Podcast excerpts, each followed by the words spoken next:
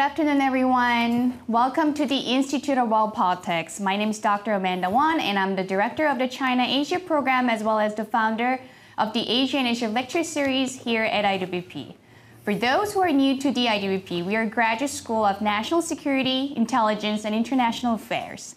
We have seven master's programs, including two online, and a doctoral program, and um, certificates of, um, and we have certificate programs as well as continuing education program. Um, if you're interested in any one of those uh, programs, please um, talk to me after the event is over. I can help you connect with one of our um, uh, recruiting officers. And before we begin the event, please mute um, all of your devices. And today's event is part of the Pearl uh, Harbor Day lecture series in collaboration with the China Asia program. And today we have um, Mr. Gordon Chang, who will be delivering a lecture on China is preparing for a war, America is not. Mr. Gordon Chang is the author of the great US China Tech War and Losing South Korea. His previous books are Nuclear Showdown, North Korea Takes on the World, and The Coming Collapse of China, both from Random House.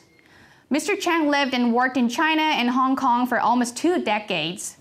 Uh, most recently in Shanghai as counsel to the American law firm Paul Weiss, and, uh, and earlier in Hong Kong as partner in the international law firm Baker and McKenzie.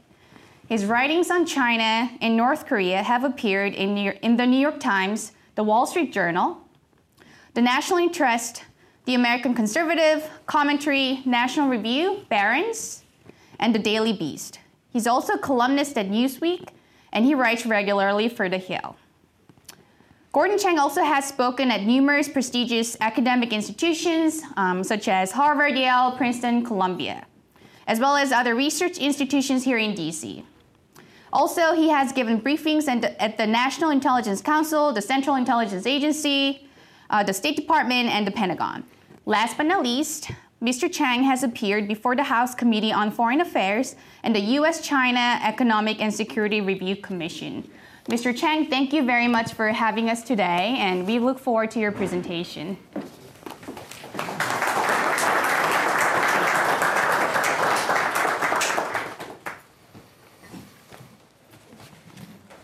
Well, thank you, Amanda, and thank you all for participating today. Chinese leader Xi Jinping talks about war all the time. And it's about time that we take him at his word. Unfortunately, we Americans are not, and this is not a recipe for national survival.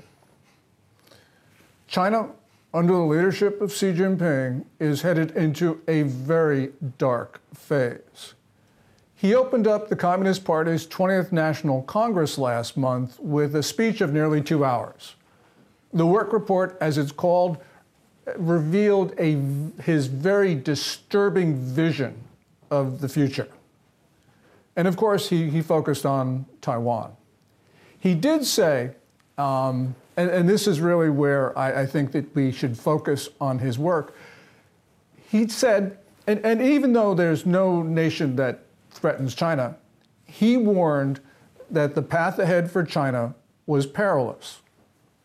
Well, because China stands alone, no one is going to attack it. We have to be concerned about the way that he views the future.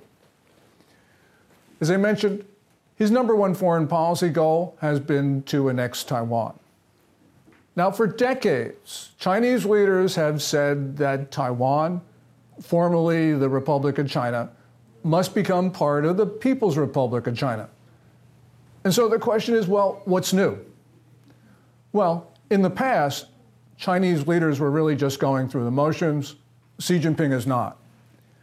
Xi has consistently talked about how Taiwan must become part of the People's Republic during his tenure, which he calls the new era. Quote, we must not allow this problem. He refers to Taiwan as a problem. He said, we must not allow this problem to be handed down from one generation to the next. And this means that he has made the destruction of Taiwan's democracy to be the critical test of his personal legitimacy. In response to all of this war talk, the Pentagon is thinking about war across the Taiwan Strait. American military planners make the brave assumption that if war is to come, it will not come before 2027. Many in the Pentagon think, oh, well, if there is war, it's probably in the middle of next decade. So, what we can see is that there is a lack of sense of urgency. There's a lack of sense of urgency not only among the senior civilians, like Defense Secretary Lloyd Austin, but also among the three and the four stars. In the last month or so, there's been, fortunately, a change in tone. Admiral Mike Gilday, Chief of Naval Operations, the Navy's top officer, um, on October 19th said he couldn't rule out a Chinese invasion of Taiwan this year. Two days before, Secretary of State Antony Blinken admitted that China seems to be on an accelerated time frame. Well, despite these welcome words, we don't see either the U.S. Navy or the State Department thinking that this is a matter of timeliness. Xi Jinping, on the other hand, does. At the 20th National Congress, he appointed what has now been called a war cabinet. And of course, he's been engaged in the fastest military buildup since the Second World War. More ominously, he has been mobilizing the Chinese civilians for war. So, for instance, in the beginning of last year, on the first day, um, amendments to China's national defense law came into effect. These amendments take power away from the State Council, which is a civilian central government agency, and hand them to the Communist Party's Central Military Commission, which runs the military. And these powers relate to mobilization of civilian society. In July, a Chinese entrepreneur told me, and he's, he was making civilian products, medical sector. A, a, entrepreneur told me that Communist Party officials came to him and ordered him to convert his production lines in order to make products for the Chinese military. Communist Party cadres had been visiting other factory owners, also with the same directives. And in fact, this entrepreneur told me that a number of once privately owned factories in China are actually now being run by the Communist Party because after receiving these directives from party officials, private factory owners decided that they would abandon their assets and leave China because they did not want to stick around for Xi Jinping's war. Now, Xi is also making other preparations. We have seen these reports in the Financial Times and other places about how the Chinese central government is trying to sanction proof itself, which is a sure sign that Xi Jinping is planning to do something which is truly awful. But more fundamentally, and as a part of this sanction proofing effort, we see Xi Jinping trying to close off Chinese society from the rest of the world. Now, China has many badges of modernity tall buildings, high speed rail lines, state of the art stock exchange, but it is not a modern society. Periodically, through Chinese history, rulers have closed off their country when they believe that the pressures from the outside were too great. And that's what's happening at this moment. So, right now, what we see is that China itself is driving the decoupling process, as it's called, it's driving deglobalization. So, what happens when countries delink? Well, the elites in this town in New York will tell you that high levels of trade promote peace. But you're students of history, and you all know that high levels of trade between England and Germany did not prevent them from going to war in 1914. Samuel Huntington, the late Harvard political scientist, in his landmark book, The Clash of Civilizations and the Remaking of World Order, actually wrote, it's the direction of trade which is important, not the volume. Economic interdependence only works to keep the peace, he wrote, when countries see that high levels of trade will continue into the foreseeable future.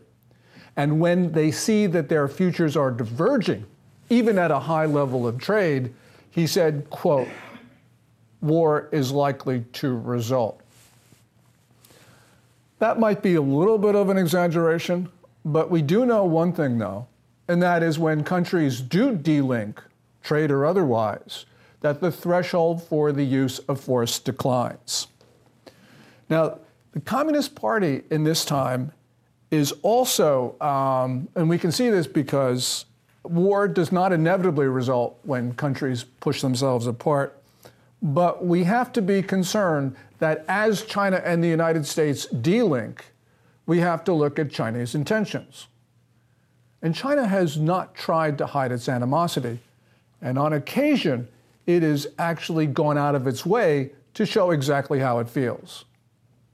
So in May 2019, People's Daily, which is the self described mouthpiece of the Communist Party, which is the most authoritative publication in China. When People's Daily speak, it's China speaking. May 2019, People's Daily carried a landmark piece that declared a quote unquote people's war on America.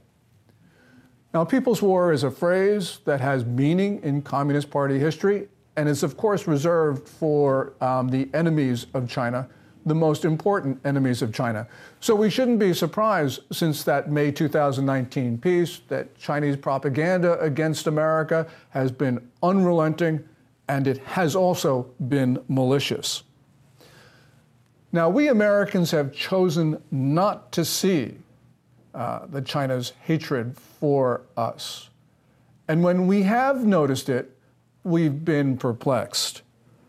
But we must remember that the Communist Party views the United States of America as an existential threat.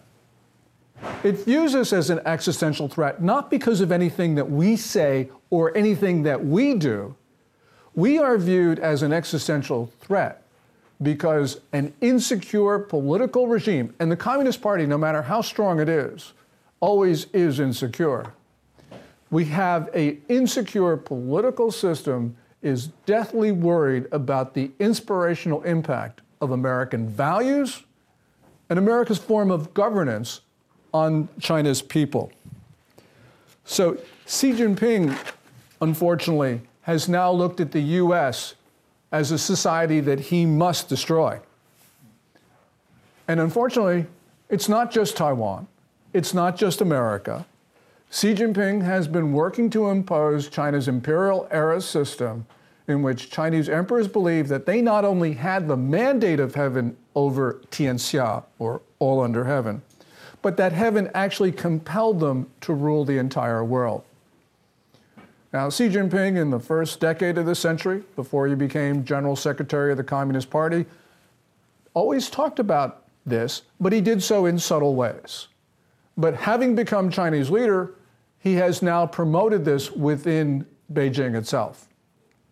And we see it because he's not the only one who talks about it, but so have his subordinates. So, for instance, Foreign Minister Wang Yi in September 2017 wrote an article in Study Times, which is the influential newspaper of the Central Party School. And in that article, Wang Yi wrote that Xi Jinping's thought on diplomacy, and a thought in Communist Party lingo denotes an important body of ideological work. Wang Yi wrote that Xi Jinping's thought on diplomacy made innovations on and transcended 300 years of Western traditional thinking about international relations. So you take 2017, you subtract 300 years, and you almost get to 1648. So Wang Yi, with his time reference, was pointing to the Treaty of Westphalia of 1648 which established the current international system of sovereign states.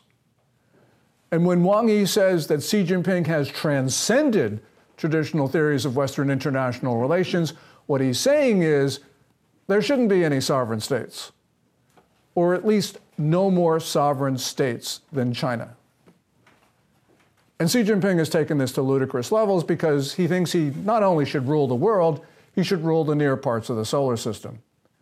So in 2018, for instance, we started to hear Chinese officials talk about the moon and Mars as sovereign Chinese territory. That means they think that these near heavenly bodies should be considered like the South China Sea, theirs and theirs alone. And it also means that these officials will try to exclude others from going to the moon and Mars if they have the power to do so. In a revealing um, press conference last year in April, China's space officials revealed the name of China's Mars rover. They said, Our rover is called Zhurong, and that's because it's the god of fire. Well, yeah, it's true. Zhurong is the Chinese god of fire. But what these officials didn't tell you is that Zhurong is also the god of war and the god of the South China Sea. So we have, unfortunately, the most ambitious ruler in history. Now, China's assault on the international system comes at a particularly consequential time. Today, the world is changing faster than our ability to understand it, which means that probably some of our assumptions about the way the world works are going to be obsolete. And because some of our assumptions are obsolete, it means that we do not comprehend the danger. It feels like we have just passed an historic inflection point, transitioning from a period of general calm to one of constant turbulence. And in this new era, War can spread fast, and war can cause unimaginable devastation.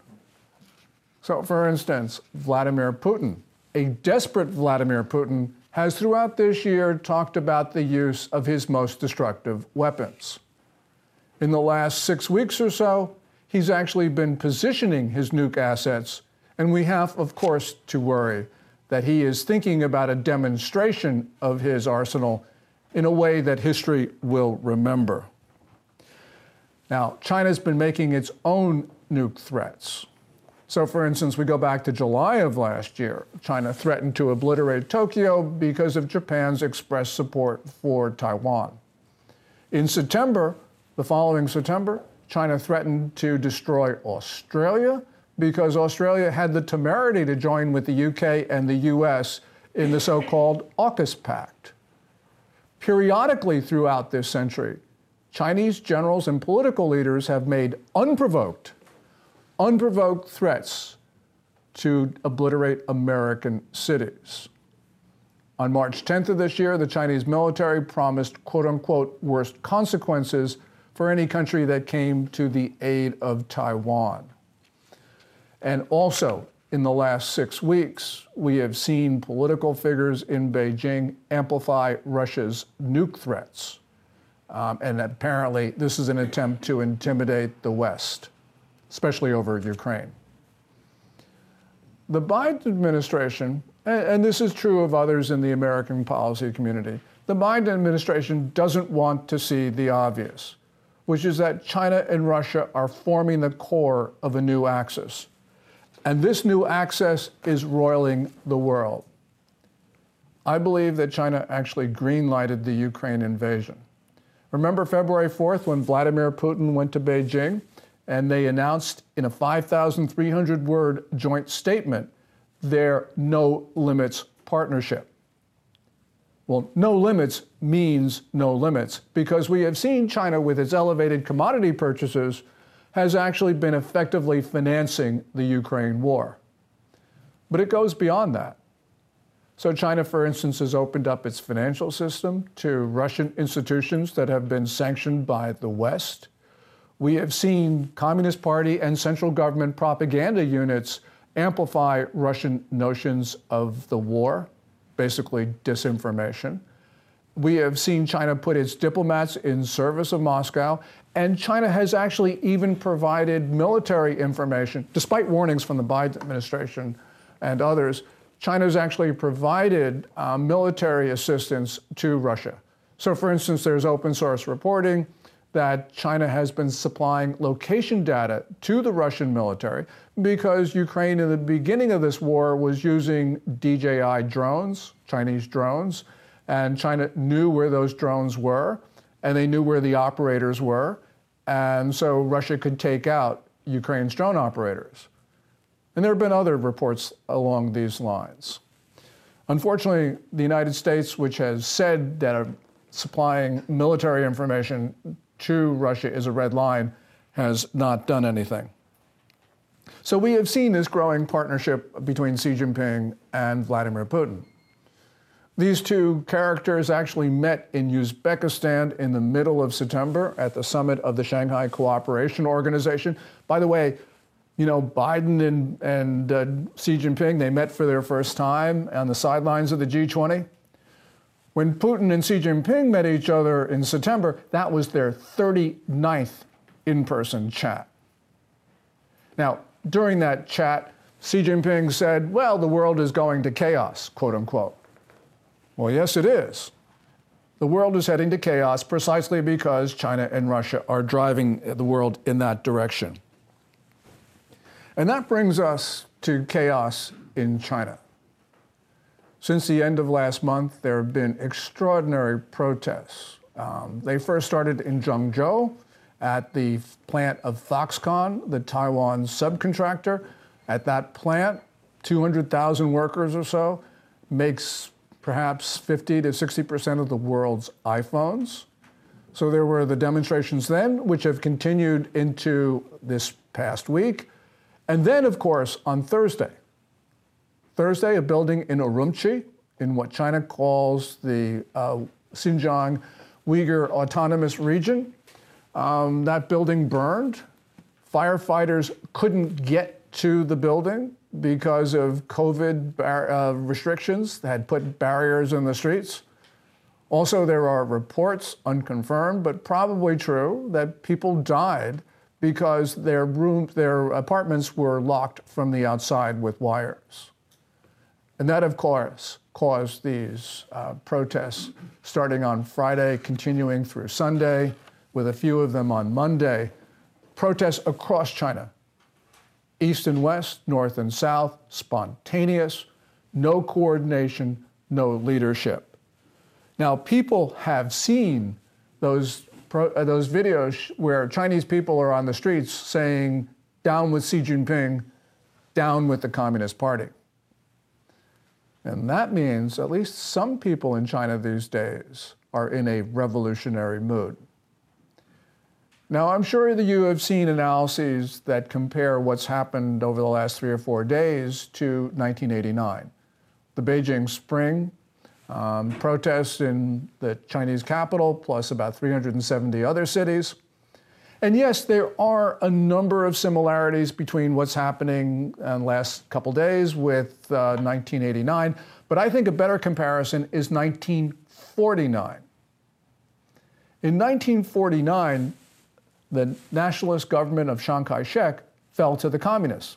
And it fell to the communists because, as the great China historian Yu Ying-shih said, the nationals, although they had superior um, firepower, had more resources than the communists could ever marshal, nonetheless, Chiang Kai shek fell because he had, quote, lost people's hearts. And it is today the communists that have lost people's hearts. The Chinese people are now openly saying what the rest of the world just is hesitant to acknowledge that China's communist system is the root of the country's problems. The CCP system doesn't work. For one thing, the CCP is run by a strongman. The current strongman is not listening to anybody else in China and he doesn't have to because of the system. And what we are seeing in the current era of a strongman is China head back to totalitarianism and anti Americanism.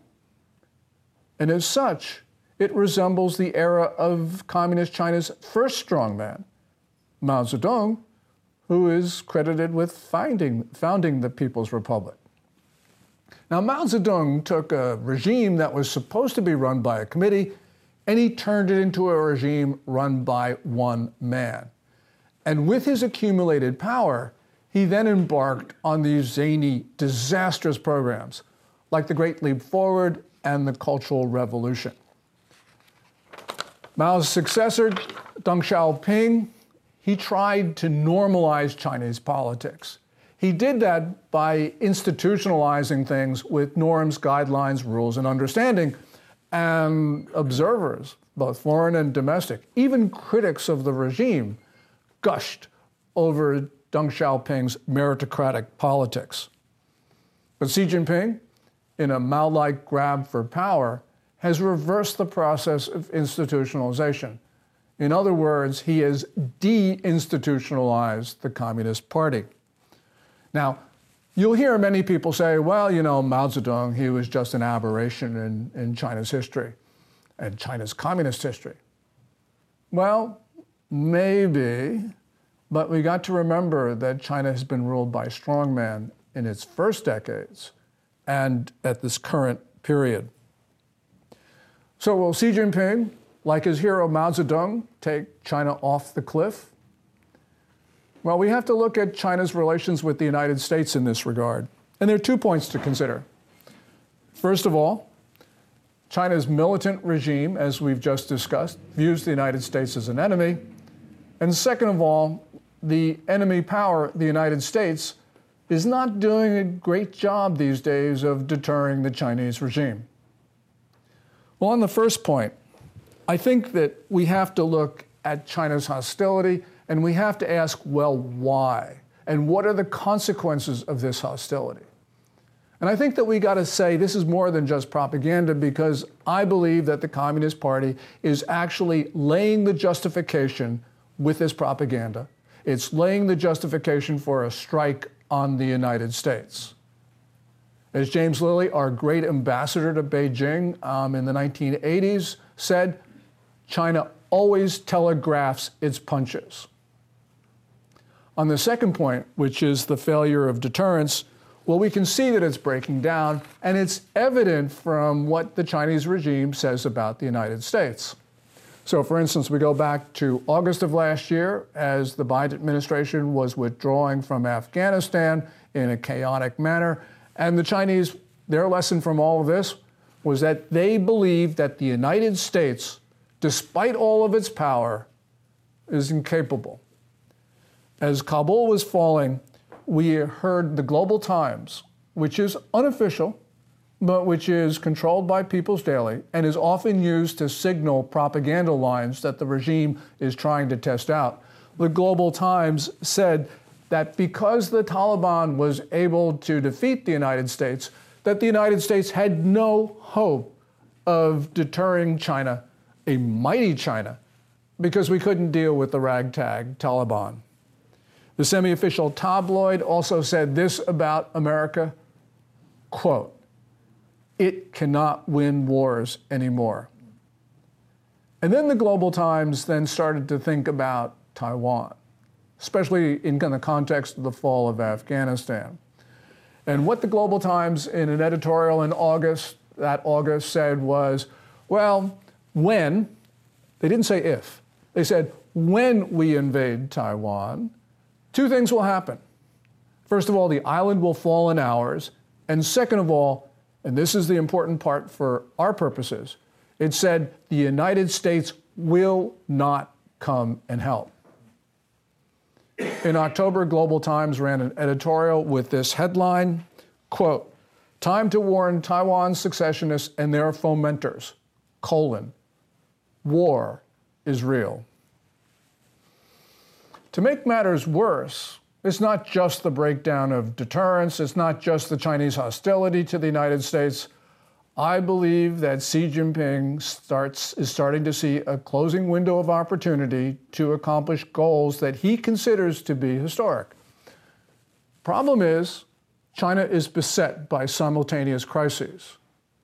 There's the accelerating debt defaults, a crumbling property market, a contracting economy, a falling currency, worsening food shortages, a deteriorating environment, and these fast moving COVID outbreaks.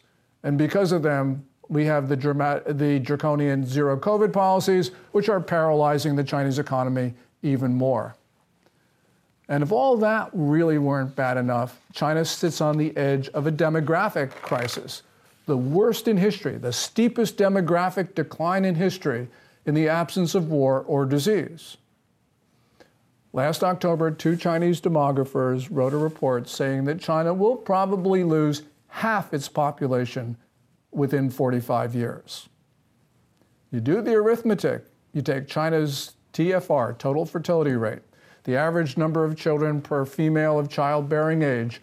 You do the arithmetic, it means China probably is one third as populous as, the, as it is now um, come the turn of the century. That means that China, which is now four times more populous than the United States, will, if it's lucky, have maybe 20, 30 million more people than us. In the 1960s, Mao Zedong started the Cultural Revolution when he wanted to deal with his enemies.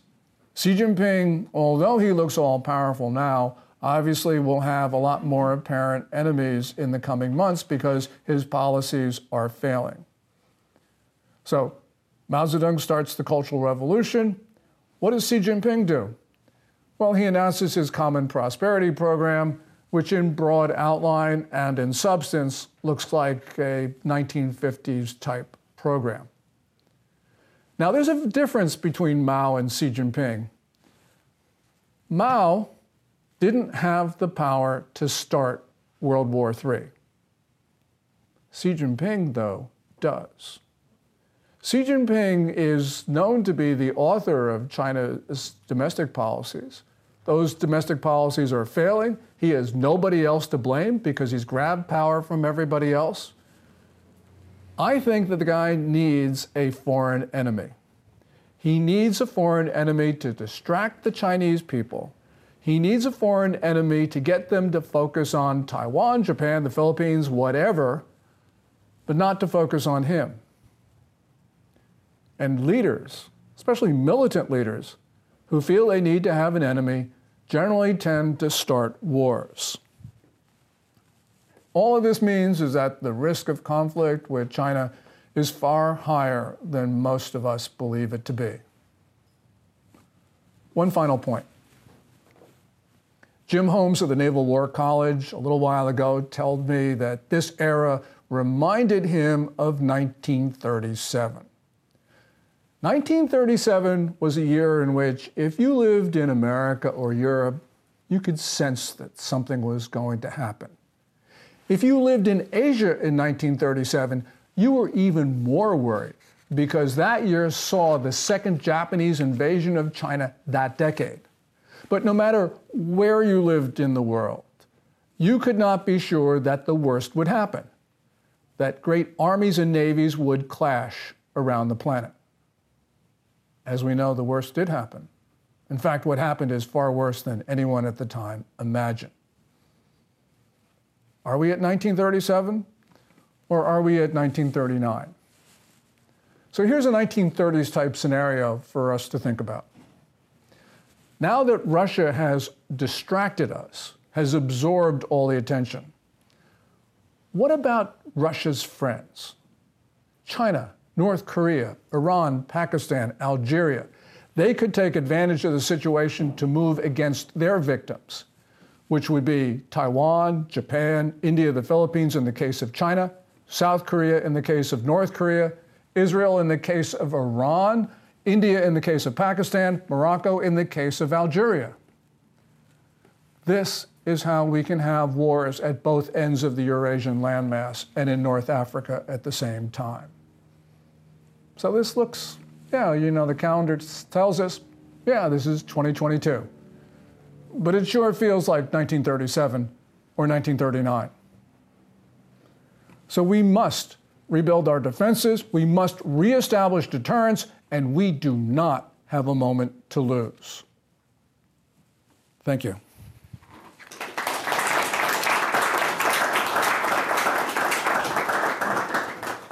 Well, Mr. Chang, thank you very much for such an insightful um, presentation, and we'll take questions now. And and please um, wait until we can deliver you a mic. That would be yours. Which one? Yeah. So, do we have an extra mic, No. Joshua? Um, Yeah, can I have yours? Yeah. All right. Then you can keep this one to answer. Okay. Let me just deliver the mic. Okay, I see one hand over there. Could you pass? Thank you. Is this how I use it? Um, uh, I just have a quick question. You mentioned that the Communist Party is an insecure political regime. So my question is, where do you think this insecurity comes from? Do you think it's from the regime or the culture? Also, do you feel that insecurity is only targeted to the United States or to the entire Western country? Thank you. Yeah, great question. Um, I think that general, in general, totalitarian regimes are insecure because although they do look strong from the outside, they know that they stay in power not because of love and devotion of people the Communist Party is well past that. Um, they believe that they stay in power because of their ability to coerce, imprison, intimidate. And that's one of the reasons why, you know, this looks, um, if you go back to 1989, you know, those protests were widespread um, all across China. But the protesters, almost no protester then wanted to get rid of the Communist Party. Remember what the protesters wanted. They wanted Premier Li Peng out of the way because he was a hardliner, and they wanted the party to open up a little bit. But there was buy in among everybody in Chinese society, or virtually everybody, in the Communist Party rule. But today, it's not the case. Because even though those protests started spontaneously, you know, the first one was Friday, they started talking about bringing down the Communist Party right away. And so you can see why Xi Jinping might feel a little bit insecure when he hears people chanting, Xi Jinping, step down, Xi Jinping, step down. And so um, I think that it's the nature of the political system um, more than anything else. And, and political scientists can, can debate this, but um, as a political, as a totalitarian system ages, it realizes it stays in power because of force. And, and that leads to all sorts of um, very unhappy conclusions because they realize that their power is military. And it's not just domestic power, it's also their uh, uh, standing in the world is based on, on their military. So I think it's the nature of the political system. But, you know, I'm hesitant to say that because this is a room of political scientists who have spent decades studying this very particular issue because it's such a critical one, and thank you for raising it. So I'll have to defer to a lot more knowledgeable people here. Um, your second part of your question about is this directed at just the United States? Um, no, because um, this is a question of democracy versus communism, and we know that because of the first decade, uh, first sorry, the first uh, months of the pandemic. Remember what Beijing was saying? It was saying that its ability to control um, coronavirus was showed that its form of governance was superior to not just American democracy, but democracy in general. So they made that connection themselves. So any country that is democratic is a threat to Communist Party rule. And the biggest threat, of course, is Taiwan.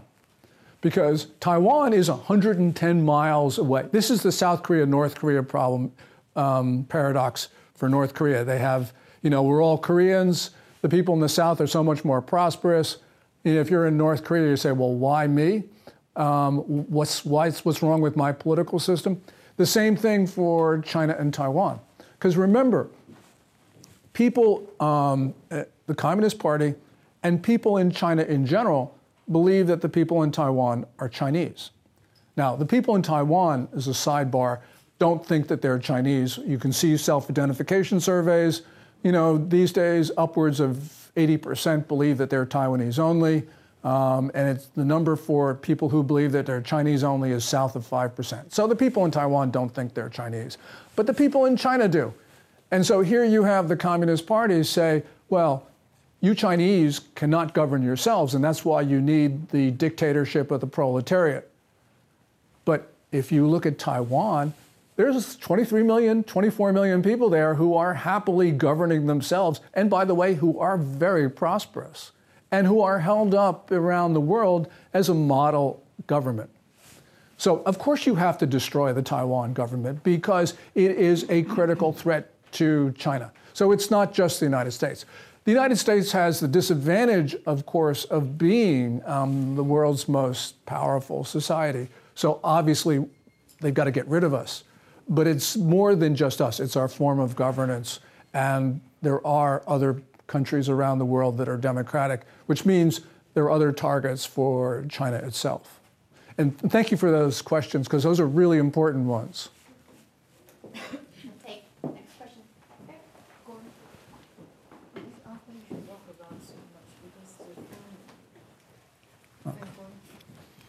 Thank you very much. Uh, it was very insightful. My question is could you speak at all to the military readiness of America's allies around China? I think especially of South Korea, of Japan, of India, because one of America's great advantages for many, many uh, centuries has been its partners around the world. And that to me would be an important element of this growing competition between China and America and her allies. Thank you. Yeah, that's important. Um, you know, we often think of the China US uh, controversy is their military versus our military, but it's you're right. Um, so, for instance, take the number one target of China, which is Taiwan. Um, I think that Chinese military planners have, at least the Japanese military planners have come to this conclusion, and the Chinese must have as well. And that is for China to successfully invade Taiwan, they first have to blockade it. And for any blockade to be successful, they have got to include sovereign Japanese territory inside the blockade line, because there is an island, uh, which is China's, uh, sorry, which is Japan's um, most southern inhabited island. It is 58 nautical miles east of Taiwan. On a clear day, you can see Taiwan from Yonaguni, and China cannot blockade um, Taiwan by drawing a line between Yonaguni and the main island of Taiwan. It just doesn't work militarily. So the Japanese know that, and that's why Japan, over the last seven, eight, maybe 10 years, has been pre-positioning its military and moving it south. In other words, no longer as concerned about the Russian threat in Hokkaido in the north, but more concerned about Okinawa and the Ryukyu chain um, because they realized that they would be drawn into a conflict regarding uh, Taiwan. And that means that Japan's also had to do what China's been doing, and that is um, changing, reconfiguring its military away from the Army towards the Navy, towards the Air Force. Um, so, yes, Japan would be drawn into it. Um, and Japan has very capable self defense forces, um, clearly. But the question is, they haven't been tested, so we really don't know. Um, when you look at Taiwan, um, they probably have a lot of will, but um, for various reasons, including the United States purposefully keeping Taiwan weak, um, you know, I, I, think the Chinese are probably right when they think the Taiwanese won't last very long after a sustained bombardment from China. Um, you know, we have prevented them, the people in Taiwan, from having the tools that they need um, you know, we've sold them sometimes purposely the wrong things because defense contractors want to sell them stuff that they don't really need. And also, Taiwan's at fault for this because they buy, they purposefully buy stuff that's that they don't need as well. So there's uh, Taiwan is not nearly as strong as it, could have been. Um, Australia, you know, they don't have submarines worth a damn, which is the reason why they have the AUKUS pact. Um, India um, has a very good military. They've been um, making hash of the Chinese soldiers in Ladakh. But the point is that um, these are militaries which are scattered and which have not really been working in a coordinated fashion. Oh, and South Korea. Um, South Korea is, I think, complicated in the sense that um, after Moon Jae-in, the previous president, appointed a lot of uh, general officers who probably were more political than uh, capable and who certainly had um, less than helpful attitudes about North Korea. So we don't really know how effective South Korea would be in terms of a fight. Um, I think they're a pretty good military, but they do need a lot of rearmament and they do need to learn to coordinate better and to have better um, you know, all sorts of better things, including the ability to uh, not just just their hardware, but their software. Um, so there, there, are a lot of issues in this, and, and, of course, Japan and South Korea. Japan's a U.S. ally. South Korea is a U.S. ally, but as we all know, Japan and South Korea are not allies. As a matter of fact, under Moon Jae-in, they viewed Japan as the number one threat. They didn't view China or North Korea as a threat. So you have problems there um, of coordination. Now, of course, there's the Quad. um, which is the United States, Japan, Australia, India. Um, the Quad looks a little ailing recently because of India's um, unhelpful support of Russia in the Ukraine war. Um, and there's a lot of things that go there that uh, I think the, our alliance relationships in, in Asia are not as strong as they have to be. Remember, and, and we can talk about forever on this, and I'd love to talk forever about it, but I'm wearing out your patience. But the one thing that is important is that the United States, you know, with the G20, and this is symptomatic, President Biden spent a lot of time with Xi Jinping. That was time which is very valuable for an American president on the sidelines of a multilateral event. He should have been spending it with Quad members. He should have been spending it with potential American friends and allies. We have this over focus on China where we should be thinking about our partners because those partners are the ones we're going to need when things really get bad. So this is a failure of, a, and, and I'm not just criticizing Biden because obviously Trump did this and Obama did this and Bush did this and, you know, you can sit on down the line. But this is a failure of American diplomacy to realize we need to talk to our friends and allies and partners because we have interests with them, and those interests are permanent, despite what old British prime ministers might have said, um, because we are democratic. Thank you very much for raising that issue. We are democratic, and uh, we do work together. We might quarrel on, on small issues, but on the big issues, we're all together, and we need to reinforce those relationships. This is why I bring my wife, because she corrects me. Because I'm smarter than you. My contrast with how China thinks about alliance system. Yeah, the interesting thing is that China doesn't have an alliance system. And we Americans, being very American centric, of course, say, well, that makes us stronger. Uh uh-uh. uh You know, the Chinese look at this and say, allies make you weaker. And that's why China has only one formal military alliance, and that's with North Korea. So the Chinese believe that they can act alone and they will be more effective in doing so. I think they're wrong, but it just shows you a very different mentality in Beijing than in Washington and other Western capitals. Hi, Mr. Chang. Thanks for a great speech. Uh, this is uh, Karen Xue, a reporter from VOA. Uh, my first question is regarding DoD uh, just released its report today on China's military power, and they say that uh, China is probably going to have 1,500 nuclear warheads by 2035. Uh, so, what is the fundamental purpose of their nuclear expansion, and how should U.S. respond? And this, also, this report. I always forget two questions, so okay. let me answer the first one first. Um, the purpose for that is to intimidate others. And, and we know that because you know China officially has a first an official no first use policy, but all of these threats that they have been making, and these threats go back into the early years of this century, these threats are intended to intimidate us. And so that's the what the Chinese see. Remember, Vladimir Putin has been very successful in getting the United States not to support Ukraine to the full extent that we should because we're worried about Russia's use of tactical nuclear weapons. So um, it's working.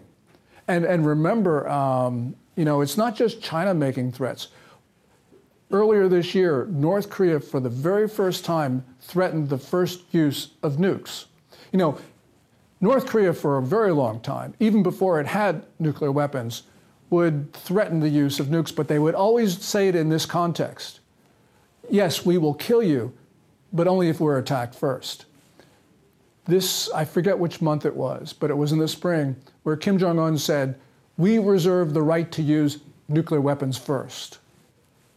And that, and he actually repeated that, or someone repeated that recently. So this is, they, they can see Putin's getting away with it. So the Chinese make nuke threats on their own. The North Koreans are now in the business. God knows who else is going to join in the party. Um, but clearly, um, you know, we have opened the door because once you get intimidated, then everyone thinks they can get away with it. So that's why China's building all these weapons. They don't really need them, um, but they're happy to build them. Your second question. Also, this report said there's no imminent um, invasion, risk of invasion of Taiwan, which echo uh, uh, Biden's prediction after meeting Xi uh, last month. So, uh, is this another misjudgment of Xi's intention, or should we continue to make our Taiwan policy based on this judgment? And what should we do uh, urgently right now to make sure uh, China will be defeated in the Taiwan war? John Culver, who's at the Atlantic Council and who uh, wrote a piece which is on the Carnegie Endowment website, said, um, Oh, don't worry about um, China invading Taiwan because we'll have at least six months or a year's notice of what, because we will be able to notice what they're doing and make preparations in response. I think that that added, I think that that assessment is wrong because I think that the first thing that China will do, if it should decide to attack Taiwan, we won't know it for a very long time. So, for instance, um, China could very well spread a, a pathogen on the island, and we wouldn't know it for weeks, maybe months. We might not be able to figure out the origin for a very long time. Remember, you know, we're now what year three or year four of the coronavirus pandemic, and we still don't know where um, SARS-CoV-2 came from, and we're still arguing about it, as you heard from Dr. Fauci's comments on the talk shows on the weekend. So um, I think that um, we very well might not know about what's going on for a very long time. And we've also got to remember that China is developing what it's called specific ethnic genetic attacks. These are pathogens that will leave um, Chinese people immune, but sicken and kill everybody else. So they're obviously thinking about this along these lines because these are civilization killers.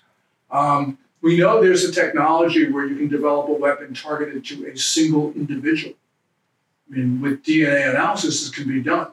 So we have to assume the Chinese are doing it. And by the way, the question is are the Chinese that malicious? Well, damn right they are. I mean, we don't have 100% visibility into where SARS CoV 2 came from, whether it was a zoonotic transfer or whether it was an engineered pathogen. But we do know something 100%. We know 100% that once this disease got out into the Chinese population, that the Chinese leadership, Xi Jinping, um, decided to deliberately spread it beyond China's borders. They lied about contagiousness for weeks. They knew that SARS CoV 2 was highly transmissible human to human, but they went on a campaign to tell the world it was not. And at the same time that they had decided to lock down their own country, they were pressuring other countries, including the United States, not to impose travel restrictions and quarantines on arrivals from China. You put those two things together, and the inescapable conclusion is that China deliberately spread this disease, which means that the 1,079,000 Americans who have died from COVID 19, according to the Johns Hopkins Coronavirus Resource Center, those are murders. 6.6 million people have died from this disease outside China. That should never have occurred. That disease should have never left Wuhan and central cities in China. So the Chinese are malicious enough to do it, and we have to have a Pentagon to think like Chinese. We have American war planners who think that Chinese war planners think like American war planners. Well, we know from the title of the Unrestricted Warfare, that 1999 book by then two Chinese Air Force colonels, that China thinks that it can do anything, combine any types of warfares that they talk about in that book to destroy an enemy. So we need to think about this. I think the people in the Pentagon should stop reading Graham Allison's Thucydides Trap and start reading Unrestricted Warfare.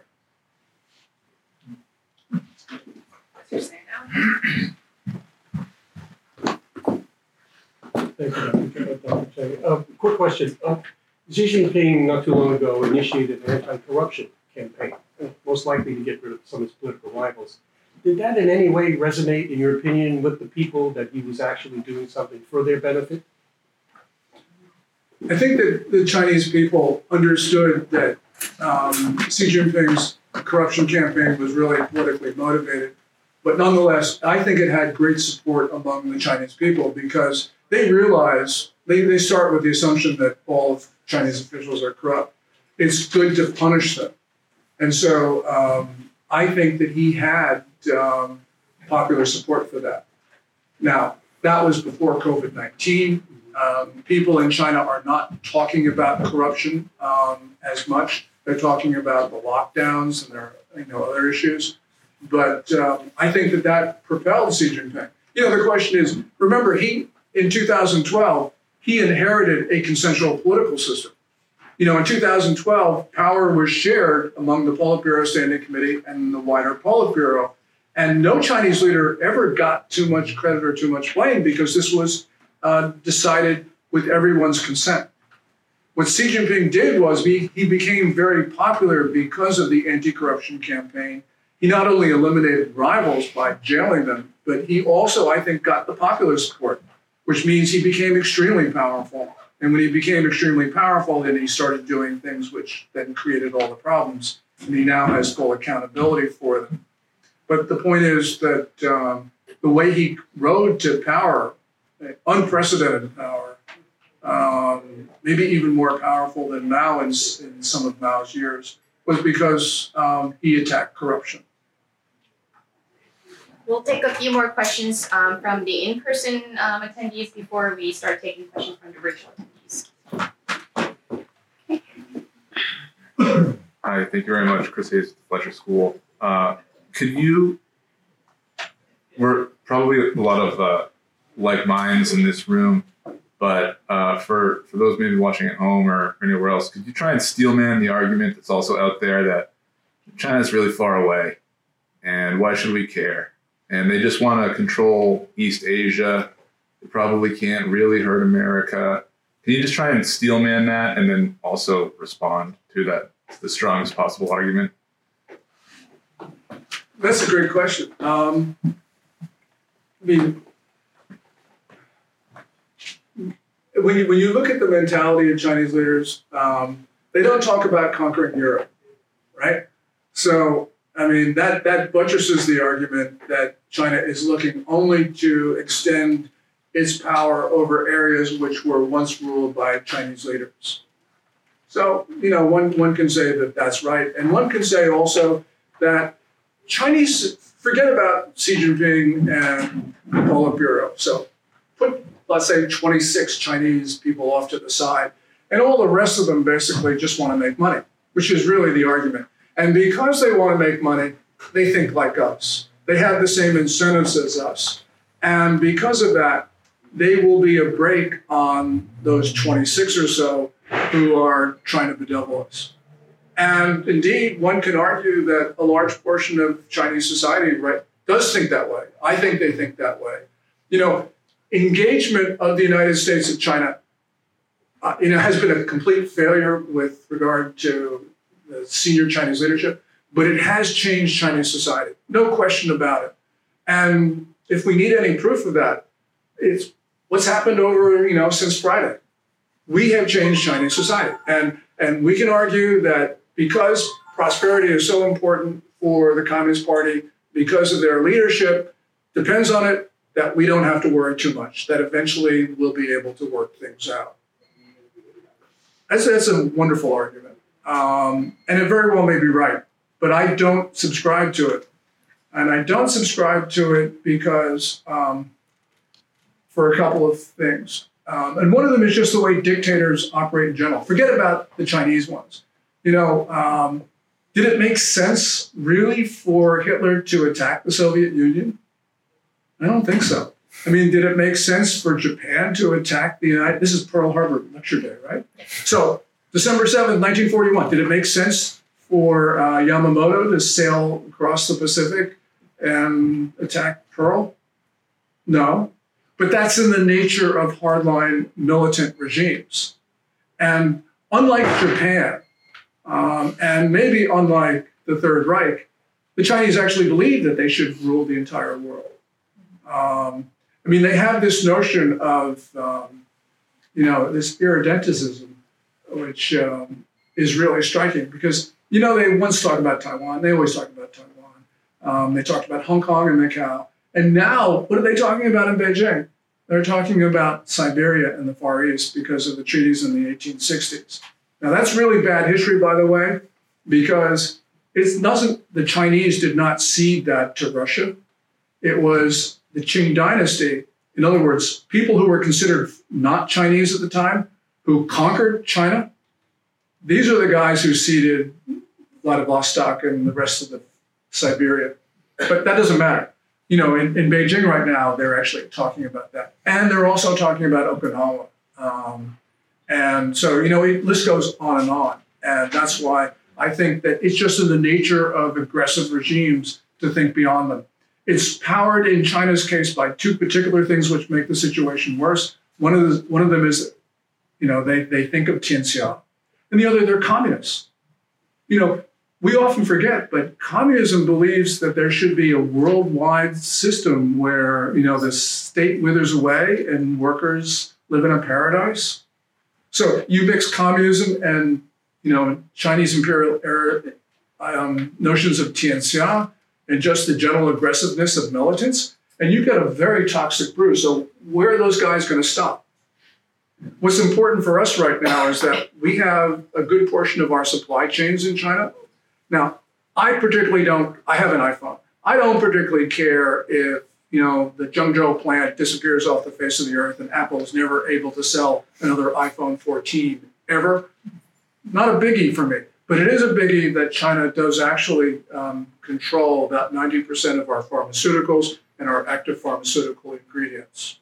So that is a critical vulnerability. And that's why we really care about China. We care about China because um, a couple of other things. Um, since the late um, 1800s, American defense planners have um, thought our Western defense perimeter is off the coast of East Asia. Taiwan's in the center of that. That's right next to China. Um, we care because China is attacking democracy and the American democracy. So our form of government is in the crosshairs almost every day with co- communist propaganda. And we care because, you know, God knows Taiwan, after the fall of Kabul, has been considered the test of American credibility. So we care about that. So there are a lot of reasons why we care about China. You know, if China were to leave us alone, yeah, we could we could we could let them do whatever they want, but they're not leaving us alone. And so the issue here is um, it's not like we're going abroad to find monsters. The monsters are coming over here. And remember, the Chinese are attacking us on our own shore. So, for instance, in the 2020 campaign, China actually tried to foment violence on American streets. And they did that through a number of means, both um, uh, openly and surreptitiously. That's more than just subversion, that's an act of war, trying to bring down our government. Fentanyl, China's behind the, the Communist Party is behind the fentanyl gangs. Um, that's another conversation, but clearly they want to kill Americans with fentanyl. That's 77,000 Americans who died from overdoses of illegal Chinese fentanyl last year. And this year, the number is going to be higher. So, how can we say that they don't affect us? They do.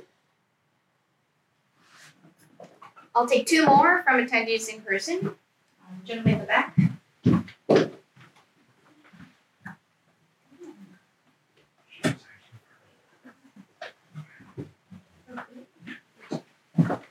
You mentioned earlier on in the brief about decoupling, and how China is doing that as a strategy. But my question was, how does that reconcile with their globalization efforts, such as the Belt and Road Initiative or the, or the Confucius Institute being spread across the world? Could you give a couple of examples? Yeah, that's, that's a paradox. Um, China wants to deal with the world on its own terms, and those terms are not reciprocal. Um, so um, China wants to reserve the Chinese market for itself, but China wants other countries to be open to China's exports. So uh, it's you know reciprocity is not a term that um, you know has great resonance in Zhongnanhai. Um, Beijing wants to control the world because they believe the world is theirs. So of course, you know, Belt and Road gives them the opportunity to do that. I've never with a couple of exceptions, I've never really been concerned about Belt and Road because this strikes me as China building a lot of infrastructure which is uneconomic. And so therefore, these projects were going to go belly up anyway. And debt trap diplomacy traps the debtors, but it also traps creditors. And I think China is starting to rethink Belt and Road because they don't have the resources to continue as they have as they first thought in 2013 when they announced the Belt and the Road. The one exception is that um, when projects go um, have to be renegotiated and China takes over ports, for instance, those ports can become military bases. And the one uh, project that really concerns me um, is in the Bahamas. So we're talking about uh, Freeport, where there's China's building a 3.4 billion dollar container port, which strikes me as completely uneconomic. Um, which means it's probably going to be a Chinese military base um, in the not too distant future, which, by the way, is 90 miles east of Palm Beach. So I think we are concerned about something like that. But I, I believe that in general, China is overextending itself. This is Paul Kennedy's imperial overreach, and the Chinese are overreaching um, because they do believe that um, you know their time has come. You know, if you go back, I, am not sure what Xi Jinping is thinking on um, November 29, 2022. But if we go back five years, you know, he always had the belief that the United States was in terminal decline and that uh, China was going to dominate the world. And he thought that, by the way, because we all we all thought that as well. Um, but um, you know, when you have that mentality, you know, you think you can do things like Belt and Road, um, and you think that you can deal with the world on on reciprocal terms. And unfortunately, we have given him the notion that he can by allowing China to engage in trade in a predatory manner.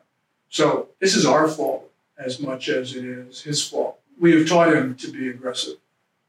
And um, by the way, you didn't ask it, but once you start thinking about what's happening in China, you know, this whole notion of, you know, China's going to rule the world. Well, China's not going to rule the world, as we can see. But it's like troubles in Russia, troubles in China, troubles in Iran. You know, the United States seems, you know, we can all say that the United States is in decline, but in relative terms, we're gaining ground on every other major power in the world, with the possible exception of India. So this is a really good time for the United States. But it's a bad time for China because closing window of opportunity is something that is running through the minds of Chinese policymakers forcing them to act sooner rather than later, and going back to this whole notion of war, and pushes them to do things which we think would not be in their interest, but which they see the world in very different terms. If you think that the United States is going to be dominant in 10 years, more dominant than it is now, you got to act. You got to act before that happens.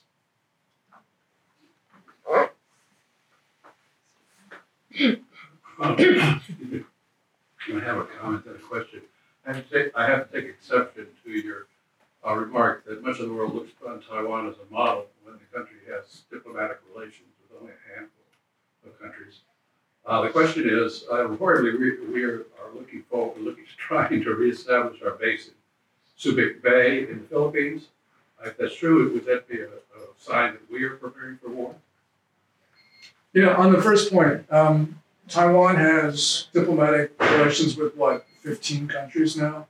Um, that's not a that's not a reflection of what countries think of Taiwan. That's a reflection of Chinese intimidation.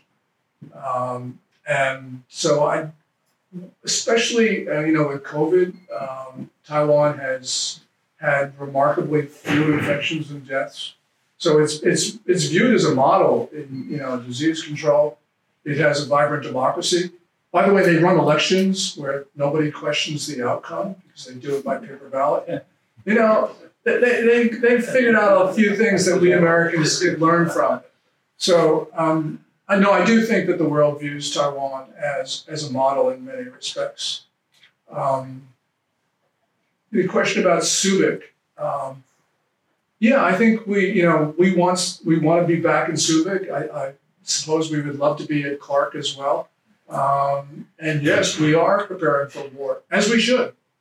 Um, This is not something like the United States is looking for war. This is something where we see an evident danger. The Chinese tell us that they want territory under the control of others. The Chinese are engaged in very dangerous intercepts in the global commons. Um, the Chinese have invaded India in 2020. Um, you know, the Chinese seized Scarborough Shoal um, in 2012. I mean, how can we not prepare for war? I mean, my criticism is we're not doing enough to prepare for war. You know, on the question of Subic, um, yeah, we could use another naval base because we know that the Chinese missiles are going to destroy most of what we have in the region in the first half hour of any conflict. So we need more diversity, um, diverse uh, bases. We need a greater number of bases. Great. Uh, Mr. Chen, could you quickly take three questions Of from course. our virtual attendees? Um, so this question is actually from one of our prospective students.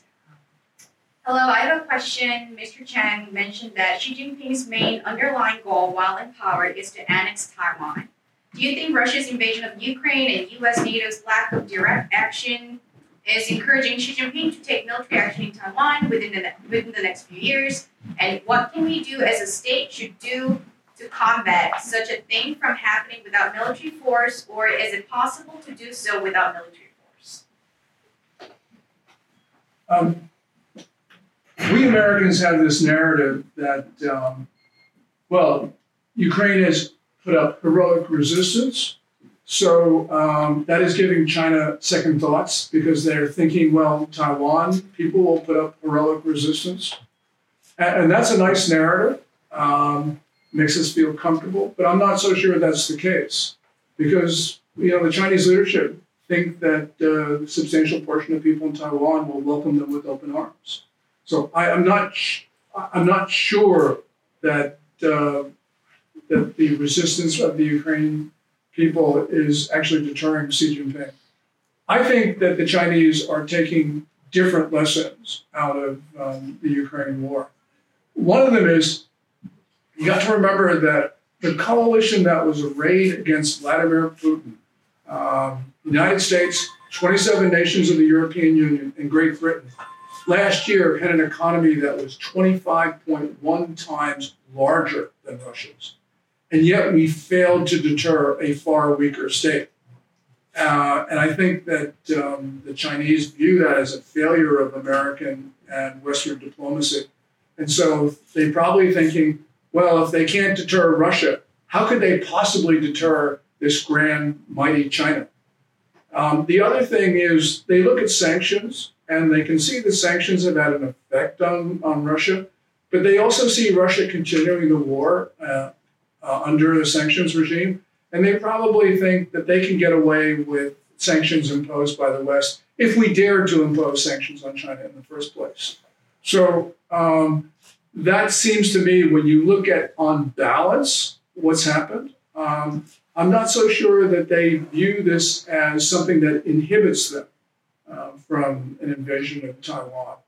Um, we don't know um, exactly what they think, but that would seem to me the lesson when you start to read some of the things that senior Chinese analysts have been saying.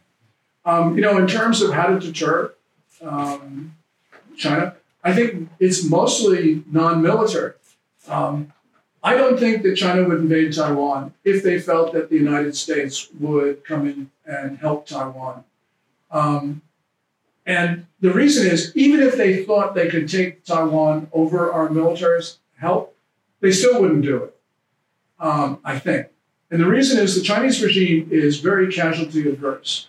Chinese propaganda has been that uh, China has a significant military advantage over the United States because we're casualty adverse and the Chinese are not. But that narrative is wrong. I believe that it's it's completely got it backwards. And the reason is on the night of it was June 15, 2020, China launched a surprise attack against India um, in Ladakh. And that night, um, 20 Indian troopers were killed. And New Delhi immediately announced the death toll. China didn't say anything until February of the following year. And then China said four, four, four Chinese troopers were killed. But TASS, the Russian news agency, came out with a press release which um, said 45 Chinese died. And that 45 number corresponds with what India believes um, China's losses on that night. So that shows you that China is extremely casualty averse. And there are a lot of reasons for that. Um, and part of it is because, you know, in a one child society, um, the death of any child becomes so much more important because that ends the bloodline for a family. And that for, I come from a Chinese household, I can tell you how important this is. Um, you get a lot of pressure to get married and have kids and all the rest of it. Um, so I think that when you start to look at the, a one child society, the Communist Party knows that a military misadventure abroad would be unpopular. So even if they thought they could take over Taiwan um, over uh, and defeat the United States, um, I'm not so sure they would do it.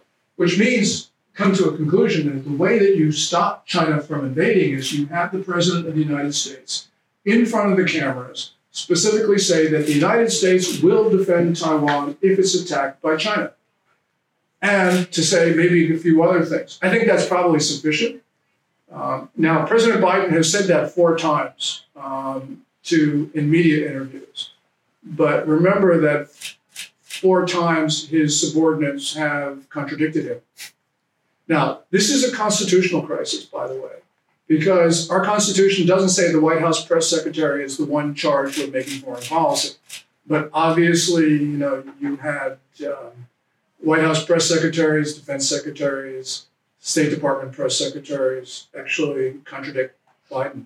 And I think the Chinese see the disarray in the American system. So it needs to be clear. Biden needs to say, I will defend Taiwan, and we have to have at least 48 hours of silence from his subordinates. And if we can do that, then I think we'll be okay. Other things we can do we can offer Taiwan a mutual defense treaty. We can pre-position military supplies on the island. We can have U.S. Navy port visits. You know, China doesn't want port visits with the U.S. Navy. Said fine, fine with me. We'll send them to Kaohsiung instead of Hong Kong. So we do simple things like that. I think the Chinese back off. Yes, they'll huff and puff, but I don't believe that they're in a position to invade, and I don't think that they would invade. And in any event, it's time that we start supporting our allies rather than treating them as um, pariahs. Thank you. I'll take one more question so that way I can give you five minutes back in case if you want to talk, um, come talk to Gordon Chang, ask any questions directly.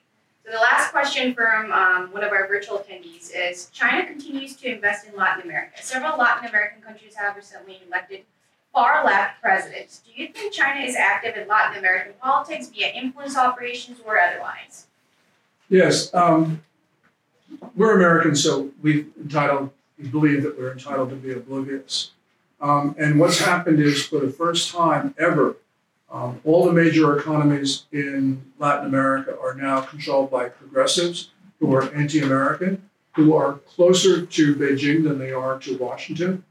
And this is not an accident um, because um, China has been very active in, for instance, our elections. And, and they're interested and active not only in general elections, but in primaries as well. So um, we have to assume that they've also been involved very much, for instance, in the Brazilian election, where Lula is, um, you know, when he was president, was very close to China. Um, Bolsonaro, um, there were strained relations. There is some indication that the Chinese were messing in that election. And um, given China's extensive diplomatic and economic ties in the region, um, we have to just assume that they were very much there. Um, a number of people have written, um, we, we know a lot about uh, China's fooling around in our elections. Um, and um, I'm not an expert on this. Evan Ellis of the Army War College and Joseph Humire of the Security Center for Secure Free America. These guys know 100% about all this, but um, they talk about how China's been very active in the political processes in these countries. And that's one of the reasons, not the only reason, but that's one of the reasons for the pink electoral wave that has completely taken over Latin America. Well, let's um, give a.